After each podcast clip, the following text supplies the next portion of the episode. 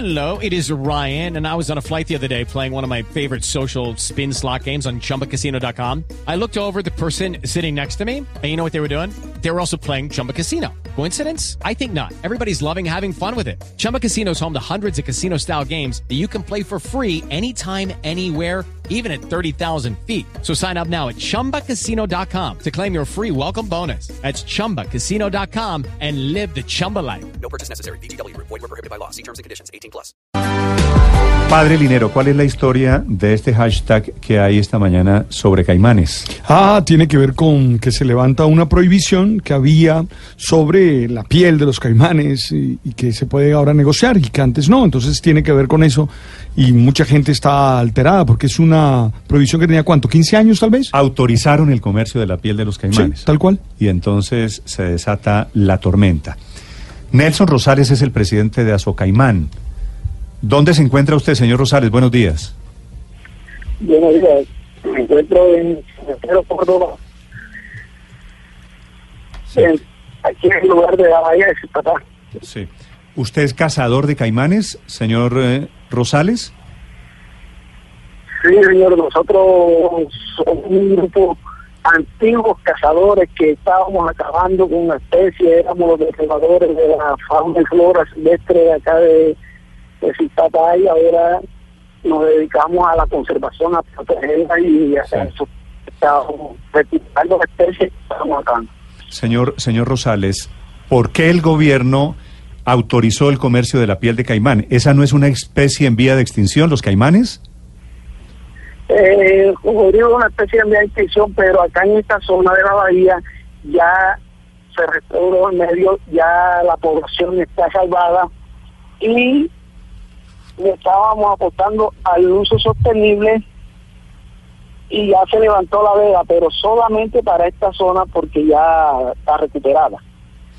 ¿Usted está de acuerdo en que se levante la prohibición? Me imagino, porque ese es su negocio.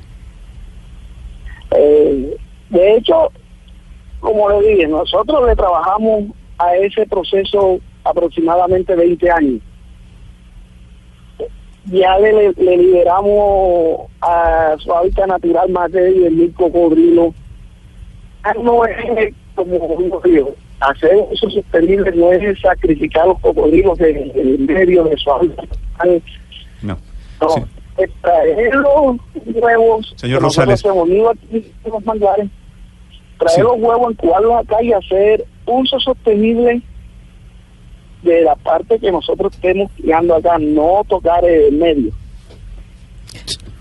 Sí, de- eh, señor. de hecho, ahora sí, dígame. Sí, le, le quería preguntar, señor Rosales, eh, dicen que la decisión se basó en los resultados de unos estudios que se hicieron allí justamente en esa zona del departamento de Córdoba. ¿Quién hizo esos estudios? ¿Cuál es el soporte de eso? Sí, señor. Bueno, acá vino un vinieron los biólogos, Giovanni Ulloa, de Delgado, vino a hacerle plan de ordenamiento a los manglares y se dio de cuenta de que había cocodrilo en la ciénaga y esa es su profesión, su especialidad de cocodrilo. Y también identificó a un grupo que estaba cazando los cocodrilos. Llegó a donde nosotros dialogando de que dejáramos hacer esa actividad que no era legal y que si hacíamos él nos armaba un proyecto. No creíamos en él porque en él de igual forma estaba dentro de una corporación que la corporación la autoridad, la autoridad ambiental tenía con él. Luego vinieron tres compañeros a hablar con él y ellos hablaron con nosotros. Ya fuimos reuniéndonos con él y creímos en él y nos y nos organizamos como asociación, que ya tenemos 16 años, está constituido en Cámara de Comercio, que se llama Azocaimán es la asociación comunitaria para Se- la señor Rosales.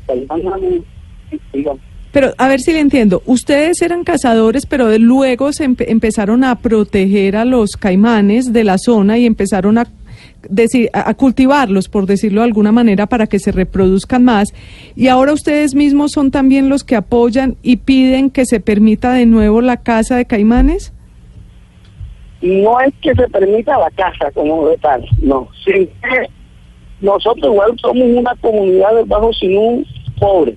Estamos eh, aprovechar la parte de, la sobrepoblación que está en la bahía, pero no es traerlos del medio, no, es seguir la actividad, tener como un como una reserva acá y aprovechar esa parte, ese 50% de que restante de acá, no, devolverle a la sierra y hacer nosotros uso sostenible el otro 50%. Pero allá es donde necesitaríamos mucho apoyo por la infraestructura y luego tenerlos acá, porque no es traer, la idea no es cazar los cocodrilos nuevamente, ¿no. Sí, pero, pero no le entiendo. ¿Cómo comercializar los huevos y la piel del caimán si no los van a cazar? No, como les digo, no, de pronto no me ha dado a entender. Es los cocodrilos traer los huevos de su hábitat natural, incubarlos acá, devolverles el 50% a la ciénaga y nosotros poder hacer uso sostenible del otro 50%, pero ya ese 50% no iría a la ciénaga, sino que nos quedaríamos nosotros con él acá. ¿Y cómo Para se, no- y, y cómo se garantizaría, señor Rosales, que fuera sostenible? Es decir, que no volvieran al mismo punto de que podrían estar en vías de Ah. extinción. por lo que le comenté, porque ya nosotros hemos liberado más de 10.000 cocodrilos, ya se le hizo el estudio científico, la población está recuperada y al traer todo, nosotros anualmente recogemos aproximadamente 2.000 huevos de cocodrilo, a traerlos todos para acá y devolverle a la ciénaga ya sería una sobrepoblación. Es devolverles un 50% y nosotros poder aprovechar el 50%. Sí, No cazar cocodrilos en su hábitat natural, no. Bueno, interesante de todas formas la opinión de los caimaneros desde San Antero en el departamento de Córdoba. Don Nelson, gracias, felicitaciones. Pero, bueno, pues